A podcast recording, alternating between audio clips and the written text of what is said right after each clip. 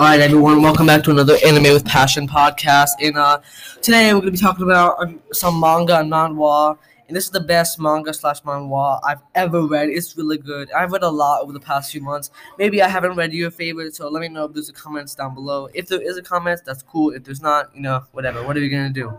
Anyway, um, this is my favorite manhwa, and if you have not read it, definitely give it a try. It's got like around 100 chapters, really developed well, and it's really good. I really enjoy it, and I'm probably going to be doing uh, chapter by chapter reviews on it. It's really good, so let's get into it. The the manhwa or slash manga I'm talking about is called The Beginning After the End, and it's really good. It's about uh, this guy who's been reincarnated. And If you don't like isekai, give it a chance because basically, this guy he was like the top of his world and then someone killed him. And by the time you're like halfway into the story you forget it's even an isekai.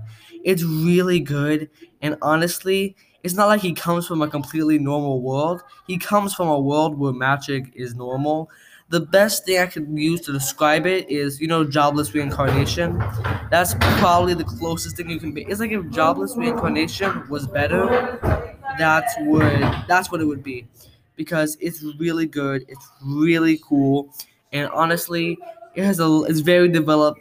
And the story, if you like an OPMC and an interesting story, even if you don't like an OP, OPMC, read the first few chapters. I'm sure you'll get hooked. Honestly, I really enjoyed this series because there's really good character development, especially with the MC you see the MC go through all of his life struggles, and you see the MC's core goals and him being able to fix the mistakes he wasn't able to fix in his past life. I really think it's a good series. You should definitely give it a read if you have the time. Anyway, if you guys enjoy this podcast, I'm sure you'll love my other podcasts.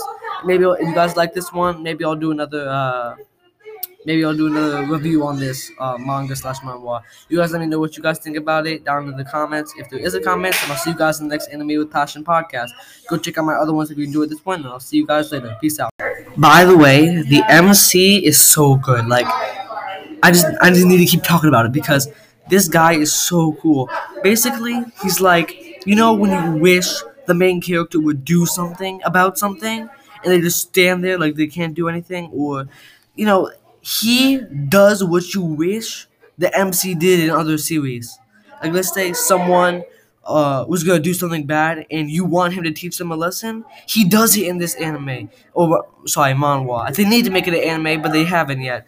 It's really good. I really like it, and if they make it an anime, it's gonna be really good.